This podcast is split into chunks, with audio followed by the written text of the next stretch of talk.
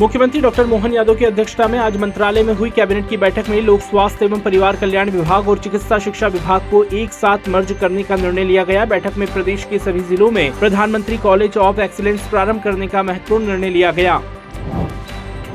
मंत्रिपरिषद की बैठक में जनजाति कार्य विभाग के अनुदान प्राप्त शासकीय शिक्षक कर्मचारियों को छठवें वेतनमान का लाभ देने, रतलाम ज़िले में पेयजल आपूर्ति विस्तारित करने के लिए माही एवं मझोड़िया समूह जल प्रदाय योजना अंतर्गत तलावड़ा और बैराज के निर्माण के लिए दो करोड़ रूपए और अशोकनगर ज़िले में मल्हारगढ़ उद्वहन सिंचाई परियोजना के लिए सतासी करोड़ 25 लाख रूपए की प्रशासकीय स्वीकृति देने समेत अनेक महत्वपूर्ण निर्णय लिए गए।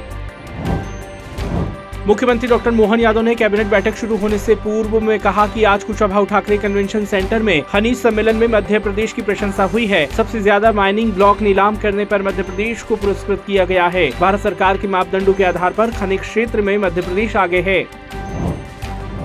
मुख्यमंत्री डॉक्टर मोहन यादव ने आज कुशाभाऊ ठाकरे सभागार भोपाल में आयोजित द्वितीय राष्ट्रीय राज्य खनन मंत्रियों का सम्मेलन कार्यक्रम का दीप प्रज्वलित कर शुभारंभ किया। कार्यक्रम में केंद्रीय कोयला खान और संसदीय कार्य मंत्री श्री प्रहलाद जोशी एवं अन्य राज्यों के खनन मंत्रीगण उपस्थित रहे।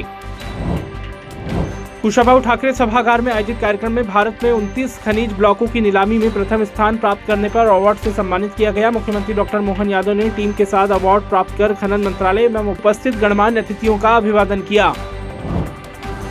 मुख्यमंत्री डॉक्टर मोहन यादव ने कहा है कि माननीय प्रधानमंत्री श्री नरेंद्र मोदी जी के नेतृत्व में केंद्रीय खनन मंत्रालय द्वारा खनन क्षेत्र में किए गए सुधारों और नवाचारों से मध्य प्रदेश सहित सभी राज्यों को लाभ मिलेगा। ये सम्मेलन निश्चित रूप से मध्य प्रदेश में खनन के क्षेत्र में बढ़ोतरी के लिए मील का पत्थर साबित होगा।